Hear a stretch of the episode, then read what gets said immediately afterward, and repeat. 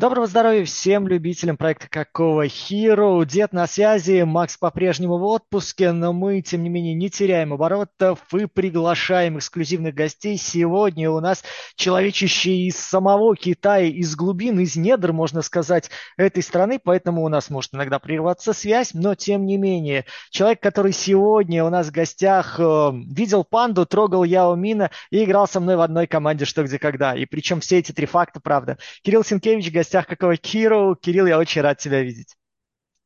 Привет, привет. Дима, Тадяхал.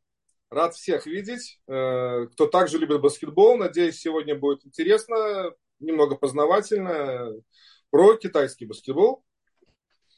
Давай сразу тогда и начнем с вопросов. Ну, э, как вы поняли, э, иногда китайские слова могут прорываться, и мы с вами все равно не различим. Э, Кирилл говорит что-то вежливо или ругается матом, поэтому мне можно задавать абсолютно тупые вопросы. И первый очевидный, что такое сегодня китайская лига. Вот смотри, у нас, давай для аналогии, есть футбол, Саудовская Аравия сейчас, которая покупает там суперзвезд, пускай стареющих, там всякие Карима Бензема тогда уезжают, да, Мбаппе пытаются загнать. Может ли сегодня китайская лига забрать себе Леброна Джеймса, Джеймса, Энтони Дэвиса, Яниса и показывать всему миру средние пальцы? Ну, давай я начну сразу с серьезного заявления. А, на сегодняшний день китайская лига, она называется CBA, это НБА на минималках. Вот. Пока все думают, что я поехал кукухой, я хочу объяснить. Пояснительная бригада здесь.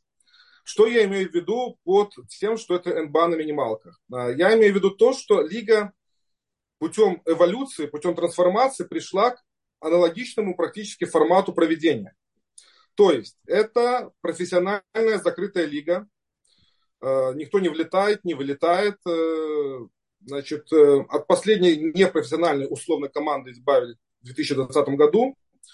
Все клубы частные, э, их объединяет ассоциация. Они делятся на две конференции, э, в данном случае северная и южная.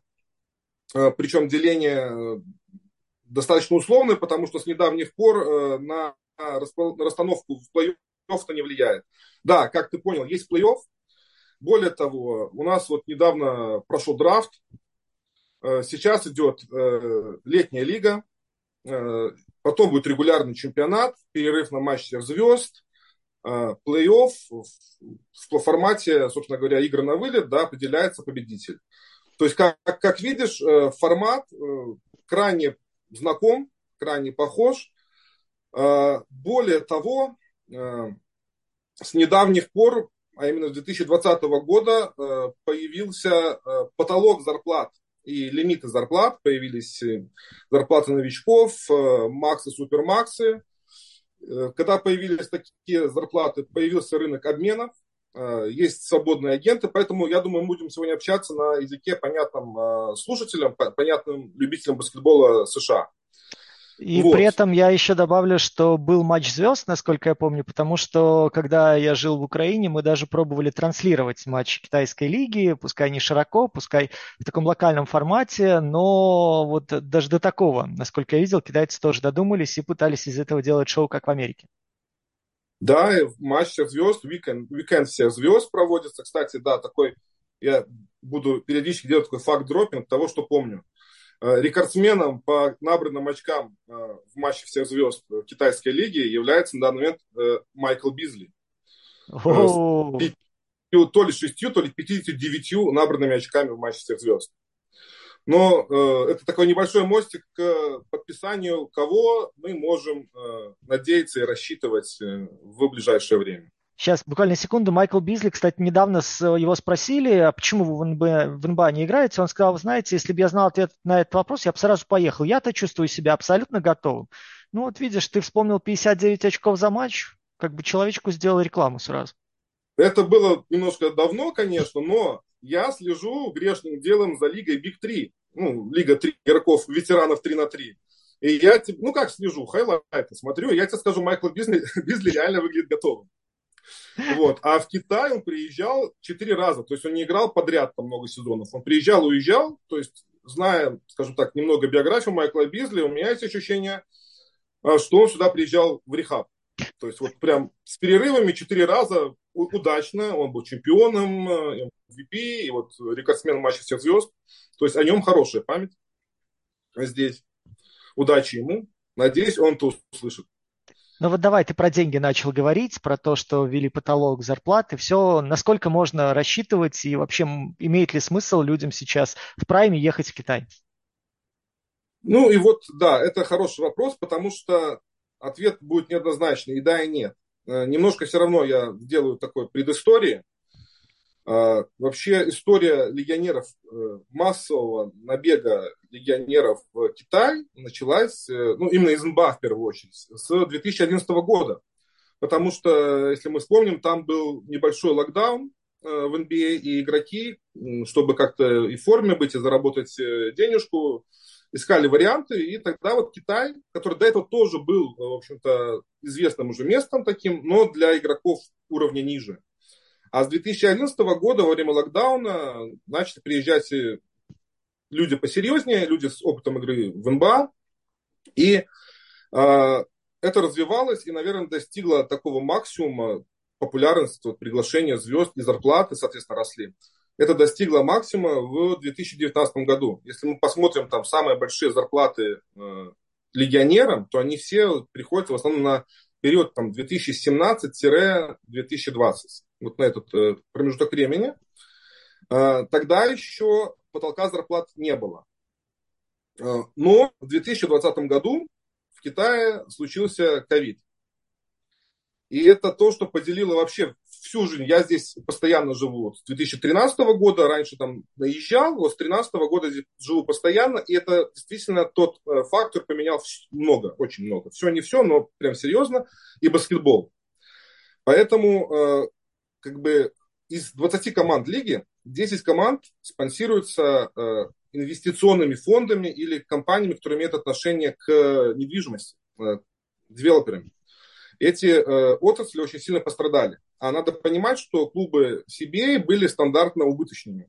Там, по, по интервью агентству Синьхуа один неназванный источник, да, такой формат одна бабка сказала, да, а, сказал, что убытки были по там, десятки миллионов юаней. Ну, то есть по нынешним э, курсам 7 миллионов юаней, 7 миллионов 100 тысяч юаней, это миллион долларов. То есть миллионы долларов в минус уходили. Это были имиджевые проекты, Естественно, кому-то со спонсорами было больше, кому-то меньше. Была вот гонка. Это было больше даже вот как раз я говорил, что похоже на NBA, но это было больше похоже вот на такую Саудовскую Аравию вот, текущего периода в футболе.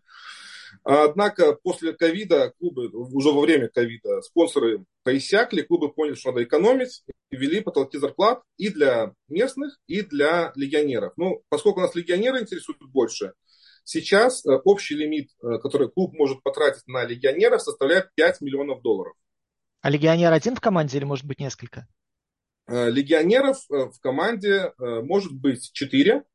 А, да, 5 миллионов долларов на всех, а один контракт может быть не больше, чем 4 миллиона 400 тысяч долларов. Легионеров в команде может быть до 4, но заявки на каждый матч может быть только 2 угу. а на площадке может быть только один. То есть вот прекрасных э, связок, как были раньше, когда какой-нибудь умный разыгрывающий и просто огромный центровой в два лица разрывали лигу, оно, оно еще невозможно. Фактически, опять с исключением, э, э, четыре команды, которые заняли последние места в предыдущем чемпионате для, для конкуренции, для какого-то уравнивания, они имеют право выпускать этих двух легионеров одновременно.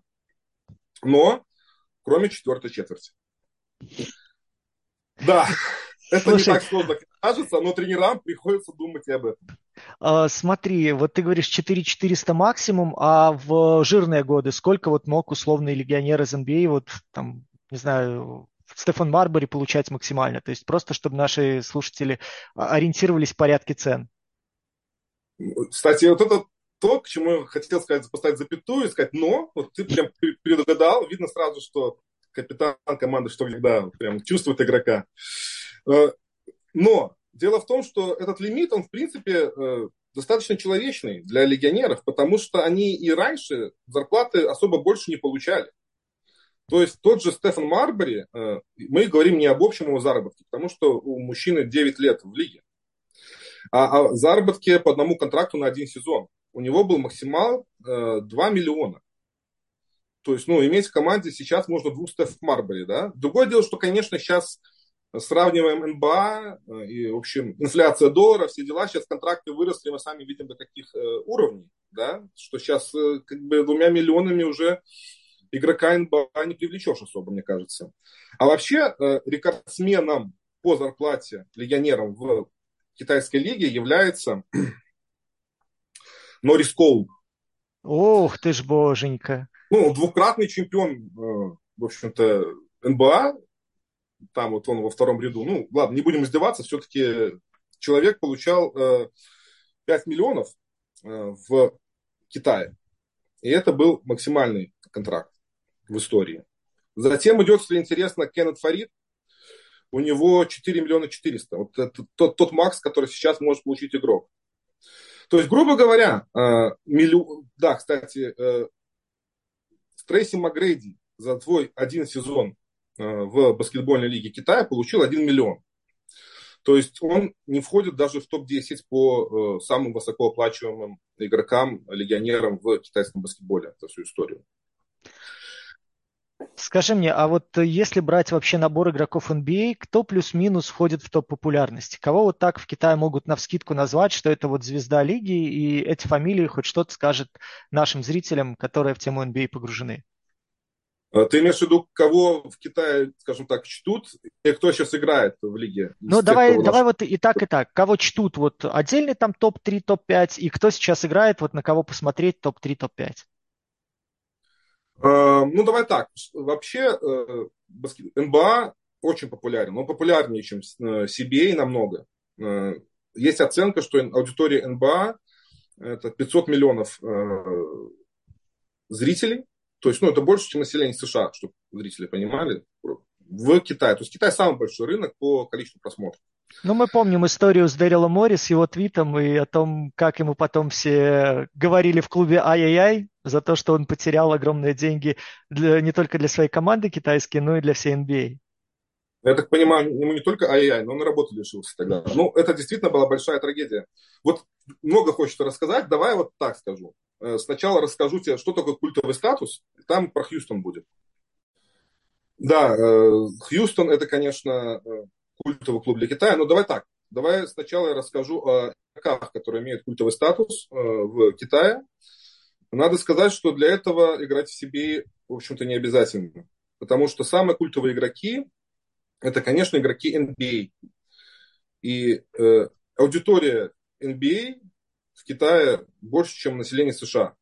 Э, поэтому во дворах, а баскетбол это реально популярный вид спорта в Китае. Это не какое-то низкопоклонство перед Западом, это их традиционная ценность. А, и э, игроки культовые, это в первую очередь звезды NBA. Э, я бы хотел отметить, наверное, таких абсолютно легендарных двух. Это Коби Брайан. У него здесь просто, просто реально армия поклонников. И я помню, я прилетел из Малайзии в Китай в день, когда, э, в общем, там как-то либо в один день, либо два дня подряд э, произошло два важных события. Это был 20 год. Это погиб Коби Брайан, и э, Ухань закрыли на полный карантин из-за ковида. Это было событие одного или двух дней. И везде китайцы переживали за Коби. Наверное, кроме Ухани. И то не факт. Вот, это где-то культовый человек. Он приезжал, в э, Китае не раз. Я лично помню его, ну как помню, видел его через площадку, когда был Кубок мира ФИБА 2019 года, проводился в Китае, в Пекине был финал, и вот э, Коби был одним из, скажем так, представителей амбассадоров да, баскетбольного мира на чемпионате мира в Китае. Его встречали огромными овациями, стоячими, долгими. И, конечно, это вот легендарный игрок. Второй игрок, который тоже Э, имеет культовый статус, хоть уже и никогда не играл в Китае, и уже закончил карьеру, это Дуэйн Уэйт. Опять-таки, это связано с тем, что он э, не посещал Китай. И, в общем, ну, то есть рецепт простой. Будь э, крутым баскетболистом и э, люби Китай. Да? То есть покажи свое доброе отношение, и они тебе ответят взаимностью. Дуэйн Уэйт, ну, у него была какая-то программа по развитию азиатских, э, по поиску азиатских талантов, он приезжал, и, и в общем-то, э, там трени, тренировки проводил, какие-то массовые, там по школам спортивным. Э, и Дуэйн Уэйт тоже крайне популярен. У меня есть ощущение, что сейчас эту стезю пытается выбрать для себя Джимми Батлер. Вообще, ты в курсе, Дима, про деревенскую лигу баскетбола в Китае? Про деревенскую. Ты знаешь, я и с высшей лигой знаком так. Можно сказать, по паре трансляций. Да. У них есть Сянсу NBA. Сянсуин – это деревня. А ну, BA – это Basketball Association, собственно говоря. Э, в провинции Гуйчжоу в деревне реально построили... Начиналось там все просто соревнования деревень каких-то между собой. Они построили красивую, хорошую площадку между там в горах, в ущельях, маленьких домиков, очень атмосферно. Играли реально на корову. Прям призом за первое место была корова сначала. Второе Слушай, как будто чемпионат области в, в Беларуси, чемпионат Гомельской области. Ну, второе место поросенок, третье мешок арбузов. Сейчас уже развилось, сейчас уже на первое место трактор. Ну, продолжаем эту Гомельскую область, Беларусь, то есть там трактор тоже вполне мог бы появиться как приз. Вот. Но это стало прям шоу, там и всякие представители национальных э, меньшинств выступают с песнями, танцами. Это показывается в э, ТикТоке, показывается в Куай Шоу, ну, это тоже еще один ТикТок. И вот туда приезжал, э, буквально недавно, приезжал Джимми Батлер. Вручал призы этим победителям. А, да, там еще сделали конкурс слэмданков. Там хлопцы на самом деле валят только так. И они реально все очень такие любительские ребята. Ну, короче говоря, вот этот вот э, доброе отношение к Китаю, посещение с простыми людьми очень подкупают э, людей. И, как ты видишь, я перечисляю ребят, из, э, которые навряд ли бы, ну, кто-то уже по факту нет, кто-то навряд ли, как Джимми Батлер, сюда приедет играть. Э, самая популярная команда всегда была Рокетс. Хьюстон Рокетс. Но после Яо, понятное дело, что... Нет, я так пон... до. Вот самый, самый парадокс в том, что до. А, баскетбол э, в НБА в Китае, вообще как Китай столкнулся с баскетболом НБА? Еще в кудрявом каком-то 79-м, по-моему, году Китай приезжали с товарищескими играми Вашингтон Буллетс тогда еще. С Уэсом Ансельдом, они там были тогда неплохие, они были чемпионами. В общем, ну, достойная такая команда. Сыграли матч с сборной Китая, с сборной с ЦСКА местным. Ну, короче говоря, это была такая первая проба пера. А потом начали потихонечку показывать игры какие-то в записи, такое нерегулярно. Не а первую регулярную серию, которую показали, это была серия, э, по-моему, 94-95. Короче говоря, это как раз они начали смотреть баскетбол с того момента, как ушел Майкл Джордан. И чемпионами стали Хьюстон Рокетс. Ох, вот оно что, вот, хайпожоры, да, значит вот у них другое отношение к хайпожорству и к этому вот э, glory hunting у. Они считают, что жизнь коротка, чтобы тратить ее на твою любимую команду из райцентра или областного центра. Прости меня, Неман Гродно, я вас помню, люблю. Вот. Ну, короче говоря, э, они, да, полюбили Хьюстон Рокетс тогда, как чемпионов, как сильнейшую команду лиги, и как-то отобразилось команда э, Центрального военного округа, то есть местный ЦСКА, который, по-моему, 34 раза чемпион по баскетболу, в основном в до профессиональной лиге, да, они переименовали себя в Баи Рокетс. То есть прям, это была первая команда, которая взяла такое себе американское название, да, под NBA. Это были Баи Рокетс. И э, когда выбирали Яо Мина, э, очень хотели, чтобы он попал в Рокетс, потому что этот бренд уже известен. Есть целая книга, называется, по-моему, «Операция Яо Мин», где рассказывают, как это вот было и в спортивном плане, и в политическом, как то драфт проходил. Могли же и не отпустить, как говорится, а мог бы и ножичком ополоснуть, но отпустили. И это был важный политический момент, что не отрицает как бы крутости и величия Яомина ни в коей мере, но после того, как появился там Яомин, ну, конечно, любовь к Хьюстону достигла не беспредельных высот, Трейси Макгрейди же приезжал тоже, собственно говоря, как представитель, как посланник, хоть он там уже и не играл какое-то время, но тоже как человек, который лично знал Яомина и играл с ним. Вот. Поэтому то, что сказал Дэрил Мори, конечно, это было нож сердца.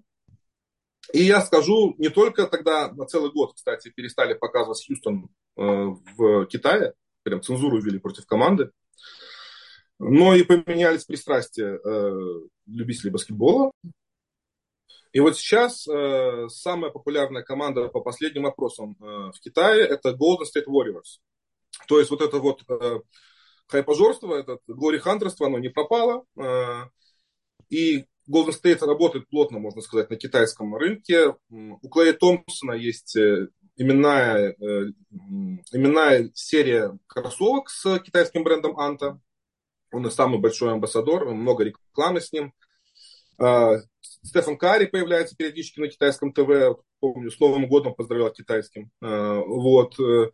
Э, ну, надо сказать, что Сан-Франциско это важный город для Китая, для китайской диаспоры. Это один из крупнейших и самых древних э, Чайна-тауна. Там большая связь. Э, помнится, Golden State даже выпускали лимитированные серии маек, выступали в, в чемпионате на китайский Новый год, которые подчеркивали вот это китайское наследие города. Поэтому, да, сейчас Golden State. Ну, как бы возникает вопрос, а что-то культового есть в CBA? Мы все говорим, NBA, NBA, китайцы любят NBA, понятное дело. А, культового в CBA э, есть Стефан Марбери, конечно, это отдельный человек, я думаю, о нем нужно будет поговорить нам сегодня подробнее. Вот. Ну и э, есть, скажем так, некоторые моменты э, региональной идентичности.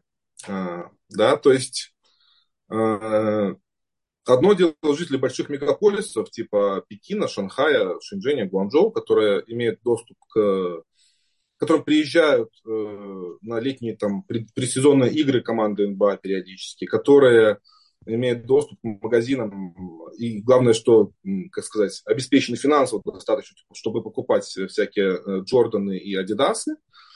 Другое дело, что есть э, Э, более депрессивные районы Китая.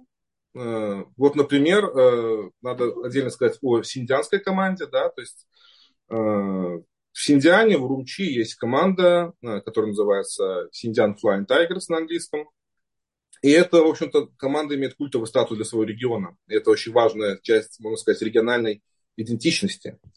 Потому что пропорция, скажем так, игроков уйгурского происхождения, уйгуров, кыргызов, казахов, ну, тех народов, которые живут вот на территории Синдиана, она в баскетболе очень большая. То есть это самая для них такая возможность погордиться своими ребятами. Э, и там это действительно, хоть и стадион там небольшой, ну, арена, где играет синдианская команда небольшая, но это очень важный культовый статус. Э, вот. Сейчас же тоже у нас э, чемпион последних двух лет в баскетболе китайском команда из Леонина. Э, это северо-восток Китая, между, чтобы наши зрители не парились, это между, короче говоря, Северной Кореей и Россией. Да. Скажи да, мне, кто, кто, кто сегодня сейчас главные звезды вот в этой CBA, чтобы просто понимать, ну, NBA-шного толка? Потому что понятно, что какого-нибудь или Онина мы ни, никогда, наверное, не увидим, в своей жизни на больших площадках, но вот из тех, кого мы могли видеть в NBA. Да, кто сейчас играет? Вот э, только я, когда, вот, скажем так, готовился к разговору с тобой, хотел рассказать про Бена Маклемора как яркий пример, или Маклмора, по-разному, не знаю, как правильно произносить. И тут я вижу, что он ушел в АЕК. Вот. И мои хрупкие мечты о каких-то пародиях на звезд, я не знаю, скажем так, на людей, которых на слух люди бы, зрители, слушатели узнали бы, мои начали рассыпаться. Потому что на самом деле сейчас звезд э, нет. Ну, давай так, какие игроки сейчас есть, которых, э, опять-таки, на слух могут опознать любители американского баскетбола. Сейчас играет э, Эрик Блецов, например. Джордан Белл, который, ну, неплохо на самом деле, как бы начинал в Golden State, да. Шабаз Мухаммед, если кто помнит, тот тоже здесь. Э, Джаред Саллинджер прекрасно подбирает, лучше подбирающий лиги сейчас здесь. Ну, может кто-то вспомнит Ти Лифа, он в Пекине сейчас, например. А, ну еще эти, извиняюсь перед зрителями, я их вечно путаю, для меня, ну, прям беда. Така Фол и Мейкер, как его звали? Тон Мейкер. Так и Фолл да, да. И Тонмейкер, два брата-акробата, вот они тоже здесь. Вот это наиболее, скажем так, а, и Кроуфорд, Джордан Кроуфорд сейчас, он уже давно играет в Китае, как бы. Это вот ребята, скажем так, у которых более-менее приличный наигрыш в NBA, э, по матчам, там, по какому-то опыту, да, там, но, конечно, это середняки. Их даже с натяжкой звездами назвать нельзя. У Блецова было там э, две защитные пятерки в свое время. Это вот все, что можно ну, в общем, сказать про Он, он недалеко ушел от своей NBA-шной карьеры. Да, да, то есть э, в разное время в китайском баскетболе, как я говорил, в жирные времена, появлялись такие ребята, как Трейси Макгрейди, Джей Ар Смит, э, Джилберт Аренас, Эл Хорфорд, Эл... Нет, не тоже. Хорфорд, Эл Джефферсон и Эл Хорфорд тоже был. Ну, в общем-то, были ребята, Стив Фрэнсис, вот, ментальный брат Стефа Марбери. В общем, они все там побывали.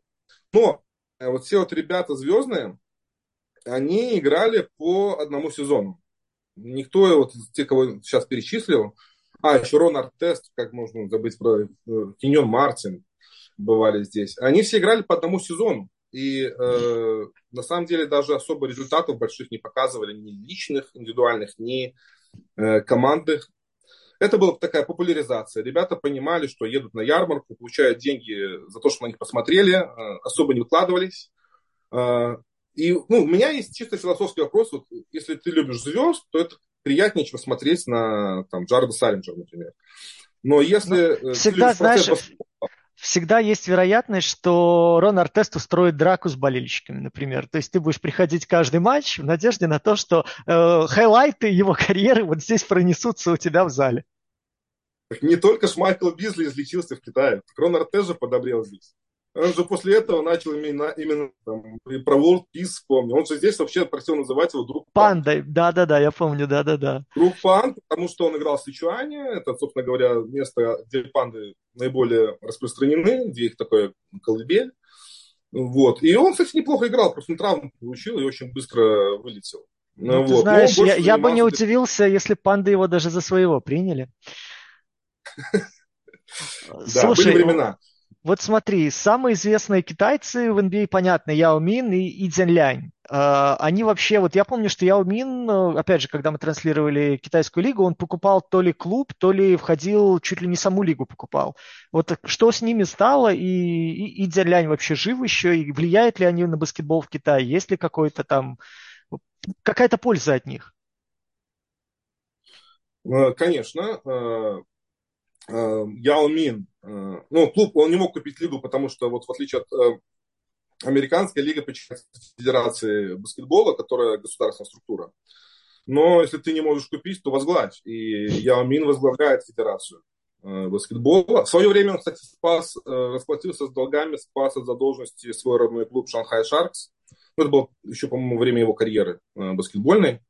Сейчас он возглавляет ассоциацию, большой чиновник, Э, он э, возглавляет, будет возглавлять делегацию э, китайской сборной на чемпионате мира, который скоро состоится. Это отдельная тема, это очень напряженный момент. Возможно, для Яо Мина чемпионат мира, который сейчас будет проходить, это момент X. Вот, потому что э, вообще-то китайская сборная по азиатским меркам мега успешна в баскетболе. Это, если брать азиатские игры и... Э, азиатские игры это в том плане, что азиатские олимпиады и чемпионат Азии по, по баскетболу, то там, по-моему, 24 золота. С 1955 года начали выступать, 24 золотые медали. У китайцев это абсолютный рекорд, это я без серебряных и бронзовых. Но результаты в последнее время не такие хорошие. В чемпионате FIBA Азия пустили, значит, австралийцев и новозеландцев, и они, конечно, знатно тут попортили статистику всем. Вот. В азиатские э, игры последние выиграли китайцы. Но э, зато не попали на большую Олимпиаду. На последней большой Олимпиаде их не было.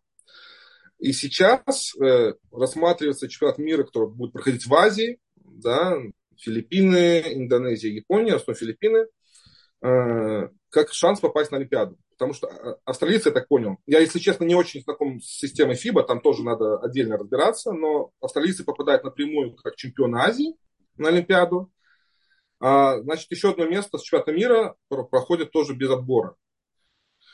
А конкуренты у Китая это Филиппины, которые домашние, которые с Кларксоном и с Каем Сота. В общем, ну, у них есть шансы какие-то определенные. Ну, японцы, может быть, да, Хачимура не приедет, в Атанабе вроде будет. То есть может, могут показать. В общем, от китайцев требуют выхода из группы. А группа у них Сербия, Пуэрто-Рико и Южный Судан.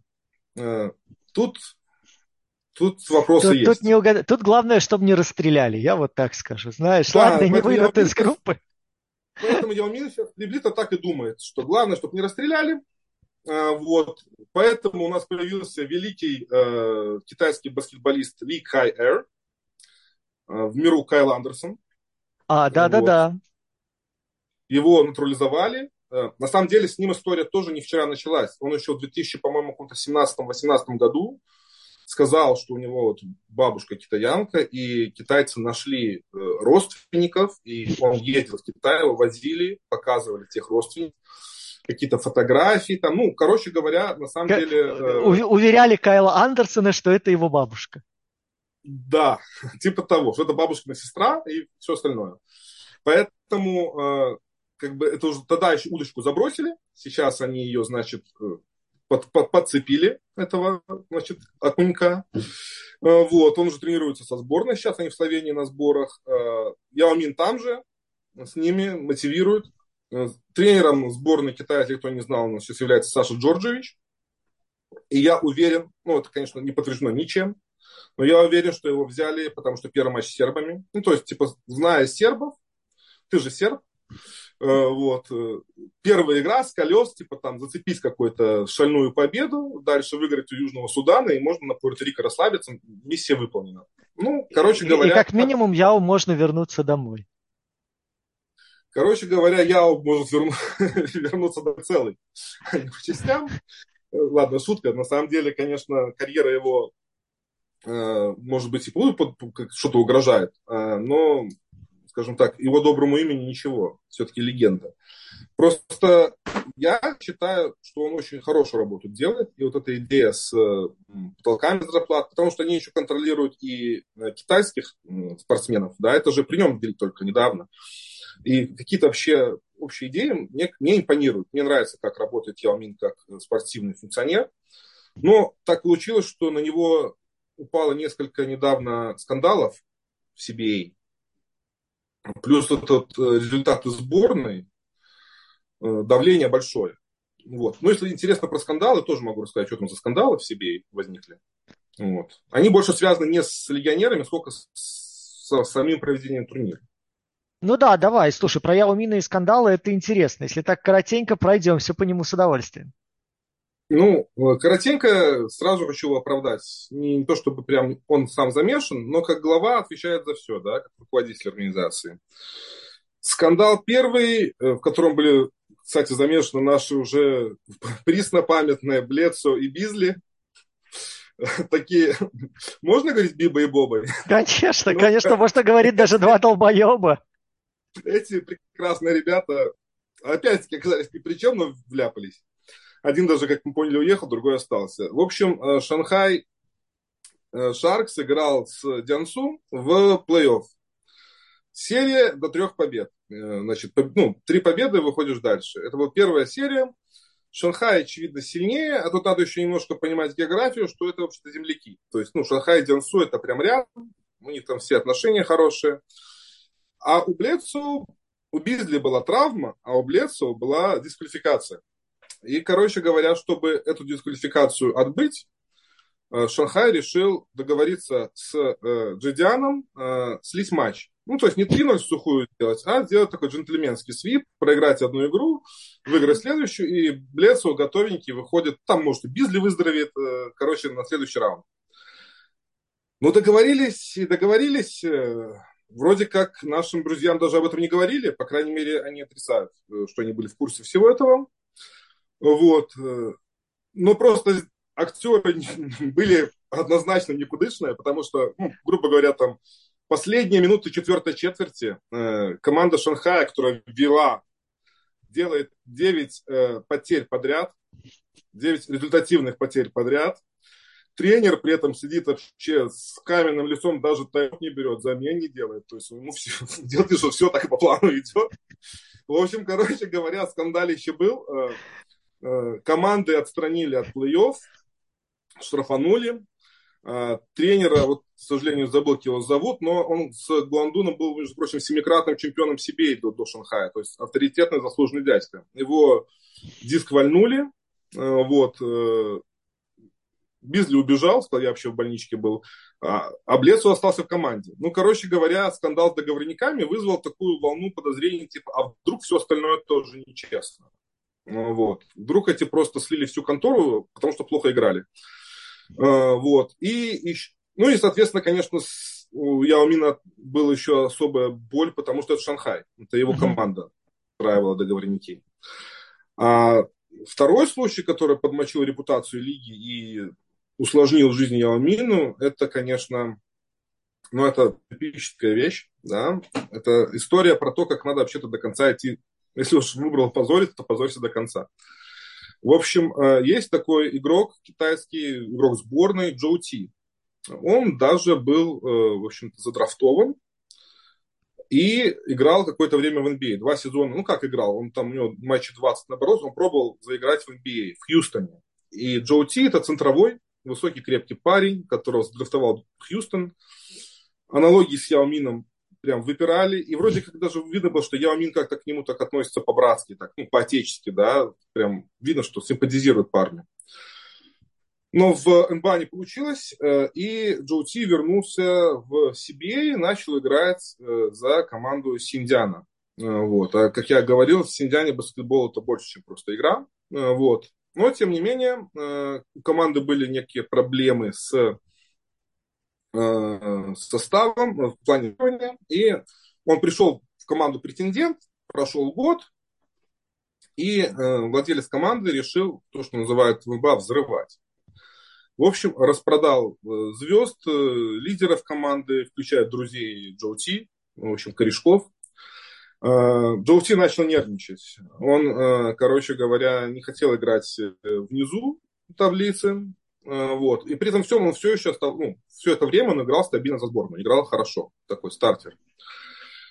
И у него истек контракт, вот к следующему году у него истек контракт, и он заявил, что он его продлевать не будет. Он уходит из Синдиана. А владелец синдианской команды поступил хитро. Как раз с того момента ввели эти новые правила про потолки зарплат, и про все остальное. И он кинул Джоути, который отказался уже как бы выступать, сказал, что он уходит на свободного агента. Он кинул ему местный супермакс. Э, отправил ему заявку и отправил э, уведомление в лигу. То есть он на самом деле вроде как сделал все правильно. По правилам лиги на тот момент э, этот контракт автоматически продлевался. То есть, если тебе клуб продлевает, продлевает контракт на Супермакс, ты, тебя не спрашивают. Было такое правило. Да? Ну, ну, ограниченно свободный агент. И вот все, повторяем это. Больше никто не даст. А Джо Тетка ну, не хотел возвращаться в Синдиан, и он сказал, что не будет играть. Он подал жалобу в CBA, в, э, в организаторам. Они сказали, что вообще-то Синдиан все сделал по правилам. Тогда он, Джо Ти, соответственно, сказал, что он вообще уходит из лиги. А, и уехал играть, между прочим, в Австралию. Нормально поиграл. Еще годик. А у Яо Мина вопрос возник, будет он играть в сборной. Потому что просто так уехать э, Джоути не дали. Его начали осаждать э, звонками, угрозами. Горячие ребята. Включая тренера, включая владельца команды, обещали там убить его и всю его семью. В общем, ну, то есть там Джоути тоже не сдержался и начал откровенно истерить в соцсетях. Э, обвиняя всех подряд болельщиков и так далее. В общем, отношения попортятся так, что было понятно, что даже если он захочет этот Супермакс, то играть он уже не будет. Ну вот. А в интересах Яомина, как мы про него же говорим, в общем-то, было его вернуть как-то в, в CBA, чтобы он был на виду у тренера, чтобы он играл, в общем, под присмотром и готовиться. Все в интересах сборной. В итоге, э, когда истек вот этот вот неподписанный Джоу контракт, который как бы считался подписанным Э, Синдиан решил еще раз ему выписать контракт, то есть он просто выписывали несуществующие контракты, чтобы игрок не мог, а пока у него контракт с Синдианом, он не мог играть нигде в Китае, не говоря уже об угрозах. И Джоу Ти опять обратился к Яомину, ну, назовем это Яомину, да, к руководству лиги. И тут, в общем-то, позиция лиги поменялась. Они сказали, что Синдиан нарушает правила регистрации игроков. Он регистрирует фактически несуществующего в составе команды игрока, выписывает фиктивные контракты, и контракт аннулирован. Более того, синдианскую команду еще и штрафанули. Э, уйгуры такой несправедливости вообще не ждали. И прямо посреди сезона, где-то в феврале, э, сказали, что а мы уходим из лиги. И взяли и ушли. Для, для полноты картины они могли уйти в чемпионат Австралии, чтобы просто закольцевать эту историю. Это была бы великолепная история, да. Жаль, они, конечно, до этого не догадались. А надо сказать, что команда не только местная важная команда, но вообще они там один раз чемпионами были и пять раз до финала доходили, но не выигрывали. Ну, нормальная, сильная, действительно такая презентабельная команда. И вот такая вот команда уходит из лиги. Яомин ее с э, внешним покерфейсом отпускает из лиги. Но в итоге, короче говоря, на самом деле они договорились. И команда вернулась опять посреди того же сезона. Им просто поставили технические поражения. Они заняли одно из последних мест. По-моему, последнее место. Да, нет, даже не последнее. Даже кто-то был хуже их, хотя они не играли полсезона. То есть мы понимаем, что ребята на самом деле играть умеют. А, вот. Зато у них сейчас по новым правилам есть право двух легионеров на, на площадке одновременно. Так что везде свои бонусы. Но а, более того, контракт, который сказали, что был не честный, вроде как признали задним числом, и Джоу Ти обменяли в Пекин на другого центрового и доплату. И вот это вот, вы чувствуете эту кашу, да, прям непонятно кто что, но, но очень интересно. Ну, это, короче говоря, вызвало очередной вопрос к лиге. Как всегда, вопросы к лиге, к формированию контрактов и так далее. Э, и все это происходит на фоне, как я говорил ранее, договорника. Вот прям, это один сезон. Э, так что скандалы есть, да, напряжение большое, но надо сказать, что Яо Мин, э, он очень, ну, он действительно очень авторитетный большой человек в Китае э, во всех смыслах. Кстати, да, я видел Яо Мин. Ну, как видел, я с ним в лифте ехал. Он заходил, у нас у меня был офис в том же здании, что и офис NBA China. И вот как-то раз заходил я с этим человеком в лифт, даже два, по-моему. Ну, короче говоря, очень большой человек, широченной души. Я не маленький, я сам метр девяносто пять роста и много веса, но ну, я немножко, конечно, поширел, у меня история про Яомина есть с Олимпиады 2012 года, где я работал, и Яомин тогда работал комментатором. И получается, на входе в э, зал в Лондоне, где игрались матчи, стоят, естественно, металлоискатели, которые должны всех абсолютно просвечивать, пускай у медиа отдельный вход, но должны проверять, каким образом ну, человек проносит что и как. Короче, первая проблема была, понятное дело, с металлоискателем, потому что он ориентирован там на рост человека под 2 метра, даже с учетом там баскетболистов. Яомин там 2,20 с лишним, и как бы ему было очень тяжело нагибаться.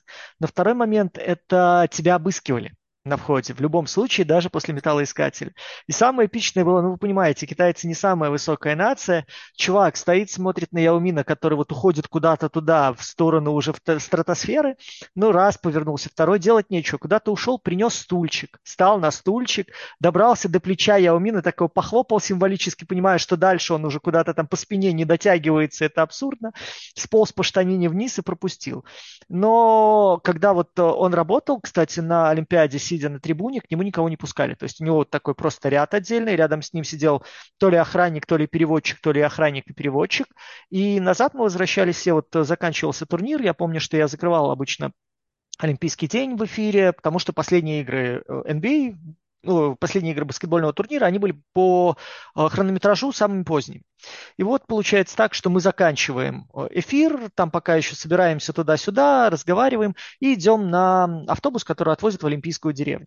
И получается так, что Яомин тоже, там, наверное, матч сборной Китая был, идет вместе с нами. Ну, естественно, все баскетбольные комментаторы такие, вау, вау, вау, так и только уже, знаешь, там на низком старте, сейчас сделаем фото, какой-то автограф. Э, в итоге выяснилось, что вообще человека нас не подпустили, нас этот охранник просто так, как только кто-то срывался с места, он моментально реагировал, типа, не-не-не.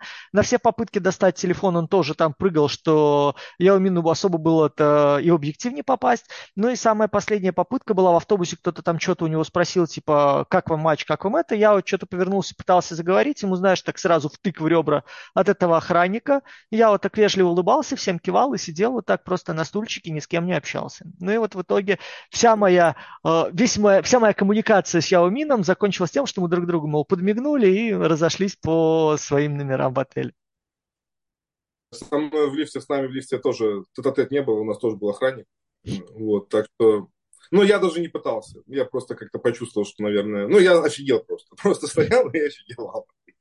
Вот. А, давай следующий вопрос обсудим. Что европейцам, что подписчикам какого Hero никогда не расскажет о чемпионате Китая с той стороны. Вот, я не знаю, грязюшку, не грязюшку, инсайды, не инсайды, но что скрывают от э, внешнего мира в чемпионате Китая и как э, к этому относятся люди в NBA, из NBA и были ли они вовлечены в какую-то такую вот грязюшку? Я хотел бы напомнить, что мы не поговорили еще про Идеаляне, был, который упоминался. Просто Давай. к нему о большой любви к нему.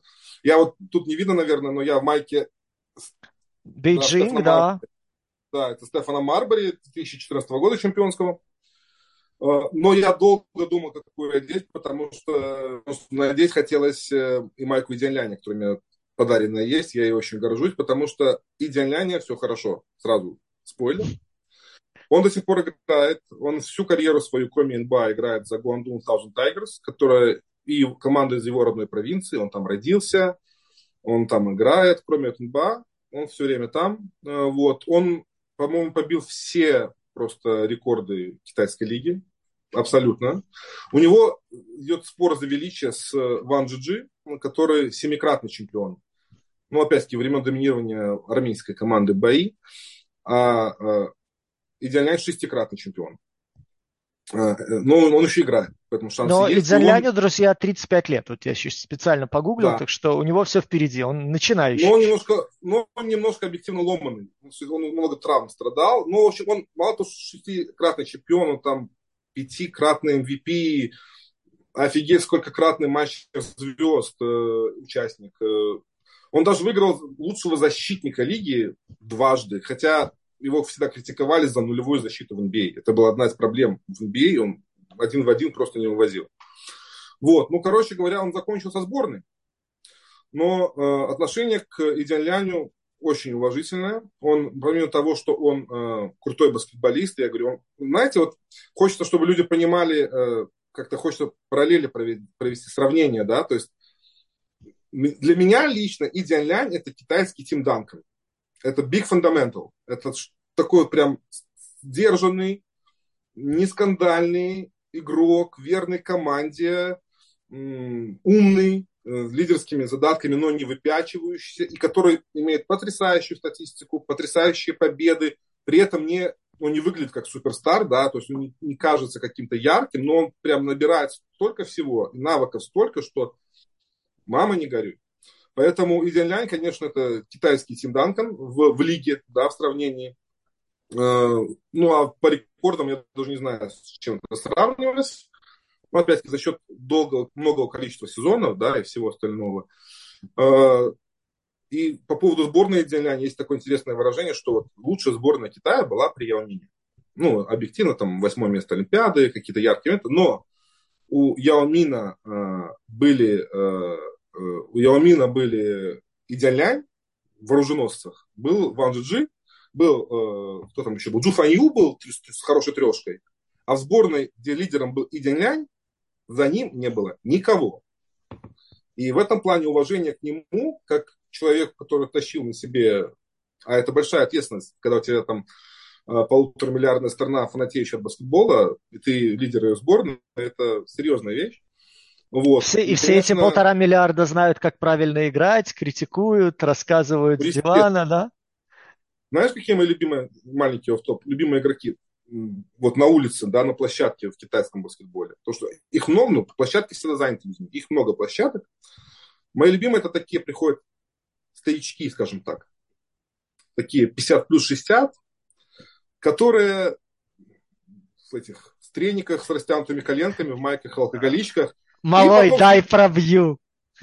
Дай пробью. И потом с любой точки открытой просто забивают трехи, дальние, средние. Ну, просто чувак, чувак научился бросать. И капец, ты ничего ему не сделаешь. Он просто хитренько так открывается, получает мяч и забивает. Думаешь, что с тобой делать? Просто кошмар. Потому что, ну, опять баскетбол в Китае это местное. Да, забыл сказать, баскетбол в Китае популяризировал еще Мао Цзэдун. Как-то мы без Мао Цзэдуна в программе про Китай. Потому что это вид спорта с минимальными, скажем так, расходами и максимальной загрузкой площади. Да? То есть ну, футбольное поле – это 15 баскетбольных. Сколько человек может играть на баскетбольном поле? Есть еще шутка, что если у тебя в Китае хорошее зрение, то ты играешь в пинг-понг. А если плохое, то мячик больше, и ты играешь в баскетбол. Прекрасно. Вот, поэтому да, идеально Давайте... не только э, баскетболист. Да, я закончу. Что он ага. уже успел посидеть политическом консультативном совете Китая, то есть в предпарламенте. А это тот же самый путь, который все время проходил Яомин. Ну, там еще благотворительности много, всего остального, ну, таких ответственность социальная большая. Так что я думаю, Идзянлян еще, еще надолго в китайском баскетболе. Окей, теперь давай руби правду матку про то, что, что там есть такого, о чем только ты нам расскажешь. Ну, знаешь, э, Китай, конечно, не самая открытая страна, и люди, которые не любят выносить э, мусор, скажем так, за, э, за пределы, даже внутри вот, своего узкого круга, да, поэтому очень мало уходит информации про какие-то скандалы. Единственное, что вопреки, скажем так, моему личному желанию, я, конечно, не понимаю, зачем, например, молодому перспективному игроку ехать в Китай играть сейчас.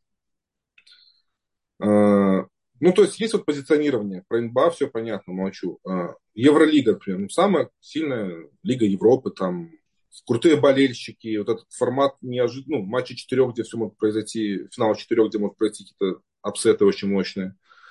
есть вот э, НБЛ австралийская, которые очень хотят сейчас привлекать молодых игроков. Вот там Бол играл какой-то из них, Лонза, наверное, или Ламела еще, не помню. Ну, короче, Бол играл. И какие-то они пытаются игроков при, при, приманивать, которые хотят зарабатывать деньги, а не идти в колледж в Америке. А, какое позиционирование у китайского чемпионата в этом плане? Ну, скорее такое, да, пристанище остров Сбитых летчиков? Да, что-то... Я знаю два примера когда игроки попадали сначала в китайскую лигу и потом в НБА. И они, ну, кроме китайцев, это, это понятно. И это оба не показательные примеры. То есть первый это Эммануэль Мудиай, я думаю, uh-huh. помним такого. Он э, отказался идти в колледж после школы в Америке, потому что хотел заработать деньги. Вот. Ему в Китае, в Гуандуне дали, по-моему, миллион, полтора миллиона где-то ему дали. Нормальную зарплату, а ну, студенты же не могут получать в Америке, в общем-то, ничего. Поэтому полтора миллиона намного больше, чем ничего. Понятно, что полтора миллиона больше, чем ничего, э, поэтому выбор Мудиая понятен. Но про него и так все знали, что он хороший проспект, и он отыграл год в Китае, после чего на драфте его забрал Денвер под каким-то высоким достаточно пиком. В общем-то, он бы и без Китая попал бы под высоким драфтом в какую-то команду NBA. Второй пример игрока иностранца, который начал играть в Китае и дополз до НБА, именно дополз, это Бердман, Крис Андерсон, который как раз был не задрафтован, поиграл в Китае, ну, по-моему, где только не играл. Там, ну, просто какая-то, как будто чат GPT название команд придумывает, если посмотреть его карьеру. При всем уважении к болельщикам этих команд, а, вот. Ну, короче говоря, он тоже, скажем так, вопреки здравому смыслу, и Китай навряд ли здесь был какой-то решающий, э, решающим фактором. Надо понимать, что китайская лига, несмотря на все заимствования и адаптации американской системы, это хороший пример того, что а, сама по себе форма, она ничего не гарантирует. То есть, если ты сделаешь у себя лигу НБА, то у тебя не будет, ну, как бы по, по структуре, то это не что он наполнится такими же звездами и всем остальным, как НБА. Кстати, да, я забыл сказать, что у Китая же есть еще и местный NCAA, то есть еще и молодостуденческая лига есть тоже. То есть они очень всю эту структуру строят. Более того, там женская NBA есть. И женская NBA есть, да. И более того, есть еще минорная баскетбольная лига, Ну, вот, то есть, как бы вторая профессиональная, ну, там уже, конечно, для любителей, ну, ну для любителей баскетбола и извращений. А игроки там вполне себе профессиональные, даже легионеры попадаются. Вот. Ну, короче говоря, а, китайская вся эта система все равно работает на подготовку китайской сборной, в первую очередь. Поэтому она находится в ведении Китайской Федерации э, баскетбола. Если ты игрок молодой, ты не, попу... ну, не получишь какого-то крутого рекламного контракта. Понятно, вот э, в 2017 году кому Вейду, тому же самому, который, я говорю, очень популярен в Китае, предлагали, э, Джидиан, по-моему, предлагал какой-то дикий контракт, там 8,5 по миллионов за год за один сезон в CBA, плюс отдельное э, спонсорское соглашение с Ленин, которое одевает всю лигу, э, именная линейка кроссовок, там большие проценты. То есть, ну, Уэйда хотели завалить деньгами. Но это Уэйд. А если ты молодой игрок, что там делать? Непонятно. Если ты э, крутой старикан, то, наверное, сейчас ты можешь получить больше, чем 4,5 миллиона. Ну, хотя, я вообще очень жду Кайри Ирвинга у нас, здесь в Китае. Я считаю, что он идеально подойдет. Вот, он порвет лигу во всех смыслах. А Слушай, еще есть но... музей этот, э, астрономии. Там покажут, как люди поняли, что Земля круглая. Там прям для детей понятно. Так, Дети так, поняли, ты мне сейчас поломаешь Кайри Ирвинга окончательно. Он сначала порвет лигу, а потом вы его поломаете. Я думал, Окей, что ты скажешь, ладно, я... знаешь, что, что Китай сейчас ждет Джейлена Брансона. Вот, как бы, вот это у меня больше бьется визуально. Ну и этого Кайла Андерсона взял китайский паспорт, то иди. Хотя у него там контракт, конечно, еще один год, и, по-моему, 15 миллионов я смотрел. То есть, ну, пока он прям дороже, чем команда себе и стоит. Но это пока, я думаю. А, ну, вот. Э, скажи мне, а секс, наркотики, алкоголь, э, какой-то вот прорывается через эту блокаду? Вот истории такие бывают в китайской NBA а или тоже замалчивают, закрывают? Слушай, прорываются. Ну, редко, но... Я, слушай, мы все понимаем, что когда у тебя в лиге оказывается куча братишек, да, from the hood, которые реально здесь, ну, скажем честно, не сильно напрягаются. При этом играют, ну, нормально, хорошо, зрелищно, деньги получают, очевидно, больше, чем они могли бы получить в данный момент в другом месте. Вот. Конечно, ну, будет весело. И у Китая большая история приглашения ребят с подмощенной репутацией. Мы уже вспоминали, да, там и Майкла Бизли, там э, Рона Артеста, Джея Смита, Стеф Марбери приходит чисто так. Там не про дебоши скорее, но как конфликтный человек, да. Кстати, Гилберт Аренас же был. И что еще, э, я очень, я прям смеялся в голос, когда узнал, что, оказывается, вместе с Гилбертом Аренасом, точнее, до Гилберта Аренаса в себе играл Джаварис Криттентон. То есть тот же парень, которым они устроили шоу с пушками в раздевалке Вашингтон Визардс. Жалко, что они не встретились как-то в один год в одной раздевалке, конечно. Прям ремейка все ждали. Более того, в CBA долго играл Андрей Блатч, который был в этой раздевалке как игрок Визардс. Ну, из, из такой логики, конечно, мы ждем Джавейла Макги в CBA. Он еще не доехал, но он там тоже был, нам нужно как бы всех попросить. Ну, Мабой сейчас как раз, да, его же собираются из Далласа уже выбрасывать, так что как раз он бы дополнил эту картину. Вот, поэтому э, возвращаемся к исходному э, тезису, что здесь много игроков играло с такими проблемами, скажем так, с репутацией, поэтому периодически прорывается. Ну, давай я на вскидку расскажу, там, секс, наркотики и рок-н-ролл, скажем так, что там было интересного. А, ну, легко вспоминается Бонзи Уэллс. Э, Бонзи Уэллс э, играл еще до массового наплыва иностранцев, и его, он был редкостью тогда считался, то есть э, игрок из NBA. В общем, он неплохо начал, но потом был перерыв на китайский Новый год. Он уехал в США и просто не вернулся. Ну, как бы он вернулся потом, но просто э, он вернулся абсолютно не в форме, он ну, прям развалился в, в раздевалке, и, и клуб решил, что он просто не играет до конца сезона, расторг контракт. Что он делал, до конца неизвестно, но это был, в общем, другой человек. Ну, это так. Ну, Джейр Смит играл в один сезон в себе, мы все понимаем, кто такой Джейр Смит. С ним не будет скучно, а он еще был молодой тогда, в общем-то, задорный. И, по-моему, вот Жнаровский как-то писал, что по его инсайду Джей Ар Смит в сумме набрал штрафов от своего клуба на миллион долларов за сезон. Что крайне круто, потому что по официальным данным его зарплата была миллион долларов. Вот. Ну, чувак вышел он делал, в ноль. Он делал все, что угодно. Э, он уезжал, не спрашивая, в другие города. Он постоянно тусил. Однажды он заказал в отель э, на 3000 долларов заказов, доставок. Просто потому, что хотел посмотреть, как они это будут носить. Вот. Как вы думаете, есть ли в, этом, э, в этой истории марихуана? Возникает вопрос. Когда чувак прикол заказывает много еды. Вот, ну, короче говоря, там было много. При этом Джейр Смит, ну, на самом деле, неплохо сыграл. Там он был на МВЗ, CBA, он был лидером по набранным очкам. Вот, но если Джей Смит марихуану мы только подозреваем, э, то Маркуса Вильямса просто с ней запалили. Во время игры?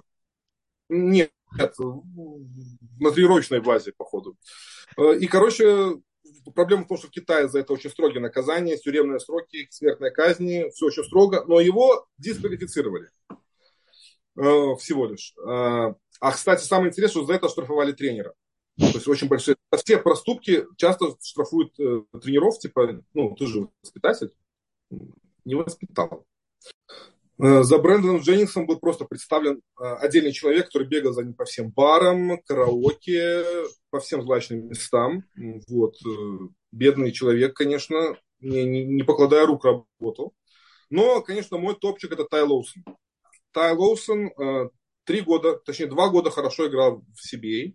На третий год попал как раз в ковидный год. И, видимо, в Фудяне он заскучал потому что он начал очень много рассказывать в Инстаграме про то, что китайские женщины, дескать, так, э, так. очень любят дружбу народов, в общем, э, и ценят э, международную поддержку. Да? Ну, я не знаю, как объяснить, что это межрасовый секс. Вот. А потом, чтобы это доказать, он еще начал выкладывать сторис из э, каких-то приват-комнат, стрип-клубов, в общем, с этими самыми китайскими женщинами, с бухлом, все в дыму. И тут у меня очень много вопросов к этой истории. Потому что, во-первых, э, стриптиз в Китае нелегален. Э, pole dance легален, стриптиз нет. Не путайте. Э, и там был стриптиз. Во-вторых, э, Инстаграм в Китае тоже запрещен, поэтому как э, люди CBA узнали, про то, что он в Инстаграме постит, это отдельный вопрос. И в-третьих, это был ковид, а на нем не было маски. И вообще не знаю, если там какие были ограничения, не нарушали ли они в процессе этого всего а, еще ковидные меры. Ну, короче говоря, а, шум был дикий. Тая Лоусона обвинили во... Ну, просто было, были эти вот кадры из э, Джанга освобожденного, где что это лига тебе позволяет. А, вот. В общем, обвинили его в том, что он э, оскорбил всех китайских женщин. А, вот. А это 600 там, с лишним миллионов, поэтому ну, прям после этого понятно, что карьера у него бы уже дальше не сдалась в Китае. Вот. И это только такие вот отрывки, которые доходят до нас. Да? Я уверен сто процентов, что таких случаев прям очень много. Смотри, мы уже не раз сегодня эту фамилию упоминали, да и, собственно, маечка у тебя, насколько понимаю, того самого Стефана Марбери, легендарного человека, человека и вазелина, давай скажем так. А, чем он запомнился в Китае? Насколько я слышал, если правильно помню, там то ли статую его хотели ставить, то ли в честь него называть арену, где он играл. А, Стефан Марбери – это феномен а, китайского баскетбола, несомненно. И это ну, лично для меня это символ современного Пекина. Как города э, нового, открытого миру, города надежды, где сбываются мечты и дается второй шанс. Потому что Марбери пришел в китайскую лигу с крайне неоднозначной репутацией. Да, он под, по, показал себя непрофессионально, подпортил свою репутацию в NBA. Как бизнесмен он э, э, с брендом Старбери тоже успел к тому моменту прогореть. А, его лучшее выступление индивидуальное тоже в, в NBA уже прошли. Как человек его называли раковой опухолью в раздевалке. Абсолютно, да, токсичный человек. Э, и вот он приезжает э, в Китай, один из тех, у кого не получилось, кто приехал. Но, в отличие от всех остальных, держался на 9 сезонов э, профессиональной карьеры и на результаты просто потрясающие. А, когда он пришел в Пекин. Первый сезон был еще не в Пекине, но вот раскрылся он именно в пекинских утках, в Ducks. А, я считаю, это лучший нейминг вообще баскетбольной команды. Это, это прекрасно. Да, да. Э, и вот, когда он пришел, э, он ввел, ну, он дал потрясающий boost вообще команде, да, вот э, команда с начала сезона шла 13-0 по победам. Он поехал на матч всех звезд и хорошо там выступил. Потому что на самом деле многие легионеры, особенно звездные, они э, такие известные игроки, они стараются как-то скипануть матч всех звезд. Кстати, да, о другом. Трейси Макгрейди съездил на матч всех звезд, ему за это практически номер из обращения вывели Синдау, кроме шуток. То есть, Трейси Макгрейди номер Синдау выведен из обращения. Э, вот, но Барбари ездил, не гнушался, что называется. Потом они в плей-офф, когда шли, это его только первый сезон, первый подвиг Геракла, он шел с линейкой по очкам больше 40 очков. В среднем в матчах плей-офф. В финале они вышли на Гуандун Саузен Тайгерс. Это был абсолютно Давид и Голиаф, потому что пекинцы никогда не выигрывали чемпионат к тому моменту, а гуандунцы выиграли 4, 7 раз и 4 подряд до этого как правило, свипали просто всех. Как правило, синдиан, потому что Пекин даже до финала не доходил обычно. И тут внезапно, в общем-то, Пекин побеждает э, 4-1 серии, по-моему, побеждает. Короче, они выносят однозначного Голиафа. После этого Марбери поставили статую перед стадионом, действительно. Ну, это казалось, что типа, мол, ну все, в принципе, лигу можно закрывать. Но, во-первых, он остался в команде что как бы приучены люди, что по сезону поиграли и ушли. Нет, он остался в команде.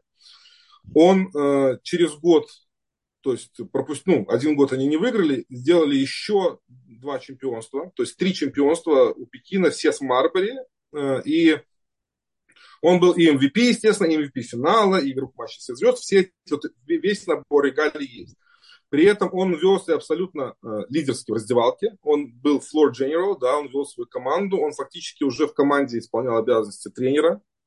Очень много помогал. Он, ну, ну я так понял, не выучил китайский, но он учил китайский. Он разговаривал со своими китайскими э, сокомандниками, как-то объяснял и они понимали. Он был человек, который перестал уезжать, скажем так, при каждом там каникулах, при каждом удобном случае уезжать из Китая домой. И он принимал очень много участия в различных активностях в Пекине особенно. То есть, ну, это такая легенда, да, то есть он э, и тренировал детей, и он появлялся просто на улице, там ходил, со всеми там общался, там, как, как свой парень, да. В общем, он как огромное количество... такая смесь Стефа Карри и Леброна прям современных. Абсолютно, да. И э, позже говорил, что вот любят Коби, любят Вейда, потому что они показались, как бы полюбили Китай, приняли Китай. А вот здесь то же самое, только еще игрок играл у тебя и играл круто. Да, то есть все вместе. И э, он много делал благотворительности. Понятно, что и коммерческие у него не только были контракты, он снимался в рекламах. Там. Про него был мюзикл. Вот, понимаешь? Был мюзикл. Какие-то продаются продукция до сих пор какая-то сувенирная с там магнитики, не знаю. Ну, то есть это ну, ты знаешь, главное, чтобы на русском языке его не озвучивал Питкун и не пел. Все остальное я готов вытерпеть. Его, кстати, называют Лаума, э, что в переводе значит старая лошадь. Просто Лао старый это уважительно в Китае. Ну, Лао Цзы, старикам да, да. Серьезные. Лао Цзы, да. То есть Лао это как старый, но это еще как большой, главный. А Ама, ну то, что Марбери, Мабули, его ага. так транслировали. И первый иероглиф Ма – это лошадь. Ну, это получается, он старая лошадь.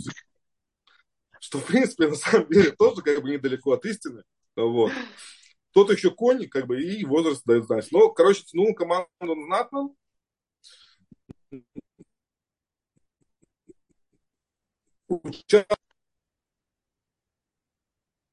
Вот он прекрасно, еще раз, много долго и прекрасно играл в лиге, он активно участвовал в благотворительности, в городских каких-то мероприятиях, он действительно полюбил Китай, это было видно.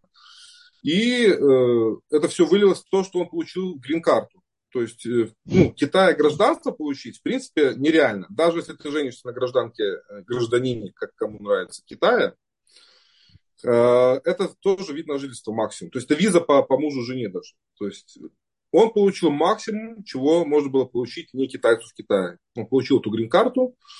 Как говорится, такая только у меня и у Цукерберга. Ну, то есть, на самом деле, их больше человек, но у него высшего уровня, да. Э, ага. Вот. И э, после этого он тоже не уехал довольный, остался. Он был, кстати, интересный был момент, когда у него закончился контракт с пекинскими утками, а в Пекине появилась вторая команда к тому моменту. Пейдин Royal Fighters они называют. Ну, на китайском называется Бэйкун. То есть Бэй это Пейдин, а Кун это часть из спонсора названия. В общем, это вторая команда.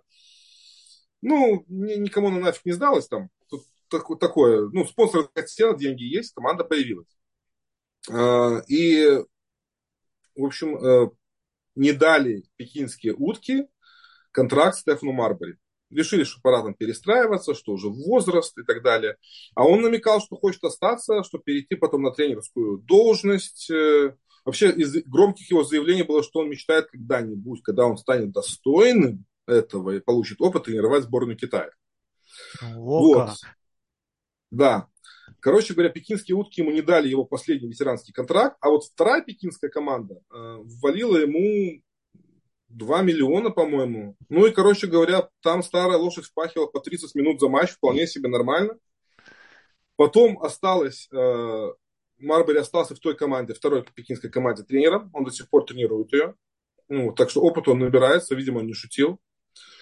Он очень активно работал и помогал, э, был таким адвокатом Китая во время ковидной э, пандемии. То есть, uh-huh. помню, был момент, когда Америка очень сильно обвиняла Китай в том, что это сначала несерьезно, потому что это слишком серьезно из-за Китая. Ну, там разные были претензии. Он всегда был и таким адвокатом Китая, и при этом организовал доставку э, масок. То есть сначала помогал в Китае благотворительностью, а потом, когда в Китае масок стало больше, чем больных или вообще людей, Э, он организовал э, доставку масок гуманитарной помощи в Америку. В, по-моему, по-моему, он же коренной нью-йоркец, там, Бруклинец или кто-то. Ну, короче говоря, прям с сердца Нью-Йорка. И он туда вот социально незащищенным слоям своим, короче говоря, землякам э,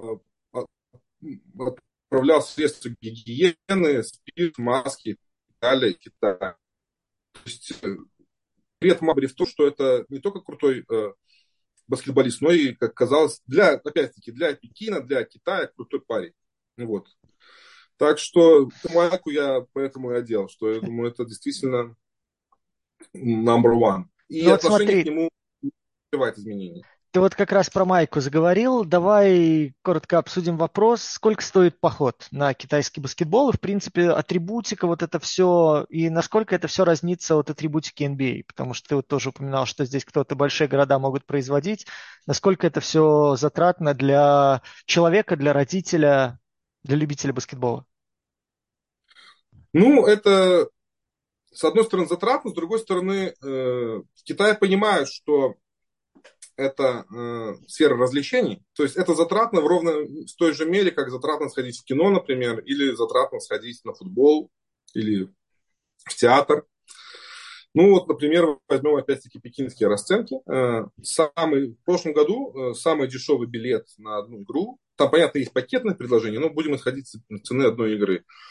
Э, в долларах, если переводить, он стоил где-то порядка 7 долларов, самый дешевый. Но мы нужно понимать, что это верх третьего яруса за кольцом. Это э, в Укасун арена в Пекине там 18 тысяч вместительность. Ну, это отвратительные места. Понятно, что если хочешь и любишь, то ты пойдешь на такие места. Да? Вот 7 долларов минимальные тебе. Э, места в центре второго яруса, то есть постепенно там градация идет, повышается, повышается. Места второго яруса центра это 50 долларов. Я перевожу в доллары. Uh-huh, uh-huh. Места первого яруса в центре это 80 долларов. И за скамейкой, непосредственно вот эти стульчики за скамейкой запасных, это 125 долларов за матч. То есть, как Знаешь, бы, след, след, следующий шаг, место рядом с тренером и возможность бросить планшет о пол 250. Да, да. Да, Щелбана Джао Дивей и вот. И, кстати, от Джао Дивей, да, чемпион последних двух лет, это команда Леонин, как я говорил, это лидер этой команды. Вот я посмотрел, у них цены приблизительно такие же, как в Пекине. В Шиньяне, при том, что средняя зарплата в Пекине где-то, округлим, 2000 долларов, а в Шиньяне 1000 долларов. А цены Вау. такие же. Более того, у леонинцев э, есть категории, по крайней мере, у них точно есть, может, у других тоже есть, матчи категории А, категории Б. То есть принципиальные матчи, более важные, стоят дороже. Когда начинается плей-офф, это увеличение там раза в два, полуфинал, финал в 3-4 раза относительно регулярного э, сезона. То есть, ну, в плей-офф, наверное, в финал плей-оффа попасть ниже, чем за сотку, нереально абсолютно. При том, что посещаемость, ну, не то чтобы стопроцентная, то есть не забиваются стадионы. В основном там идут арены по, ну, по 6-8 тысяч, такая стандартная китайская вот арена. Есть большие, обычно просто в Китае как, проводится какая-нибудь универсиада, азиатские игры, остается арена. Да? То есть вот в Шэньчжэне огромная арена, в Ляонине, вот сейчас в Ченду проходит, видимо, в Ченду появится большая арена у команды. Э, в Пекине, ну, я имею в виду огромное, это там 12 тысяч, 15, 16, 18, вот такие. А в остальном это 6-8 тысяч, и я не скажу, что не заполняется. Но, да, финал, решающий матч плей-офф, это, конечно, совсем, другое, совсем другая игра. Плюс, как правило, если мы говорим о семейном походе, ты идешь на матч, естественно, ты хочешь что-нибудь купить, там, водички, еды, все это есть, но я бы не я ни разу не видел, сколько был, чтобы это было что-то восхитительное. Оно не стоит очень дорого, ну, то есть там вода за, за, за доллар вместо 35 там, центов, да, ну да, дороже, ну, как бы... Ну, это, в принципе, попкорн, на любой европейской арене такое, да. Да, какой-нибудь попкорн, э, какие-нибудь шоу развлекательное под ужасную такую евроденсовую музыку. Все это есть, девочки, как как это правильно называется? На китайском они круто называются. Они называются лаладой. Вот Группа вот, поддержки. Ну, вот как черлидерши, я хотел сказать. Вот. Лаладуэй, короче говоря, да. есть. То есть, ну, в принципе, поход интересный, приятный. Э, ну, денег он может стоить. Другое дело, что и поход в кино, вот, э, ну, опять-таки, зависит от города, от уровня кинотеатра, все это надо учитывать. Но поход в нормальный кинотеатр, вот я недавно ходил с детьми, не самый большой, ну, аккуратный, на 2D, на Спайдермена, и это было там 200 юаней за человека, то есть, ну, сколько там получается, если сейчас 7, ну, 30, да, тоже около 30. Ну, плюс-минус, да. Угу. То же самое, что и на баскетбол сходить за эти деньги можно приблизительно. То есть, это дорого. Конечно, дешевле смотреть по телеку. Однозначно. Чемпионат показывают. Э, показывают и э, центральный спортивный канал CCTV показывает какие-то ну, основные матчи, немного, там, может, один матч тура максимум. А, ну, правда, там серьезно аналитическая передача потом разжевывает э, тур. Э, вот она даже интереснее, на мой взгляд, субъективный. А, вот. Э, CCTV 5 Plus это как такое платное дополнение к основному каналу. Там показывают больше, но оно платное, как правило, да. Uh-huh. Плюс есть же региональные телеканалы, да, то есть там гуандунское телевидение показывает свои команды, пекинское показывает свою. Поэтому смотреть э, баскетбол в, на телевидении, на телевизоре вполне возможно. Если есть желание смотреть в интернете, то тоже есть спонсоры. В принципе, заключается соглашение, да, сейчас у сервиса Мигу соглашение, раньше было у QQ. По-моему, сейчас стоит, э, прошлый год стоило, если не ошибаюсь, там нужно покупать такие, как билетики, да, и потом платная трансляция. Pay-per-view, да-да-да. Да, pay-per-view стоил совсем небольшие деньги, да, это был 20 юаней за три э, матча, ну, минимальный пакет, можно было купить больше, тогда дешевле в среднем выходит. Ну, короче говоря, э, что такое 20 юаней, да, это у нас 3 доллара за 3 матча, доллар за матч посмотреть, причем в Full HD, ну, вот, Поэтому это доступно. Сам поход, наверное, даже я так думаю, что сам поход на, на матч это немножко статусное решение. То есть следить за своей командой ты можешь. По поводу мерча. Ну, во-первых, мы в Китае, здесь паленого хватает. Э, найти можно. Но официальный мерч, э, весь, э, вся лига одевается у Ленин. И вот у Ленин есть, в общем-то, продаются в магазинах майки официально, все в интернете. Я не скажу, сколько сейчас она стоит, ну, как вы видите, это моя, она такая уже повидавшая виды. Э, вот. Ну, наверное, учитывая, что, грубо говоря, э, вещи такого типа от Nike стоят э, больше 100 долларов за, за вещь. Ленин всегда был дешевле, там, ну, на процентов 30. Ну, представьте, что будет там 70, 60, 70 долларов будет стоить официальная майка, да. Ну, выбор не то чтобы очень богатый, майки, кепки, чашки, такая стандартная, как правило, комплектация фанаты, вот. Но баскетбол, в общем-то, все равно очень популярен, и это в размерах рынка, это, конечно, серьезный доход. Окей, и тогда последний вопрос. Какая-нибудь трешовая история о китайском баскетболе? Вот про скандалы мы с тобой поговорили, но есть ли какой-то такой трэш, чтобы поставить жирную точку в конце, внизу восклицательного знака?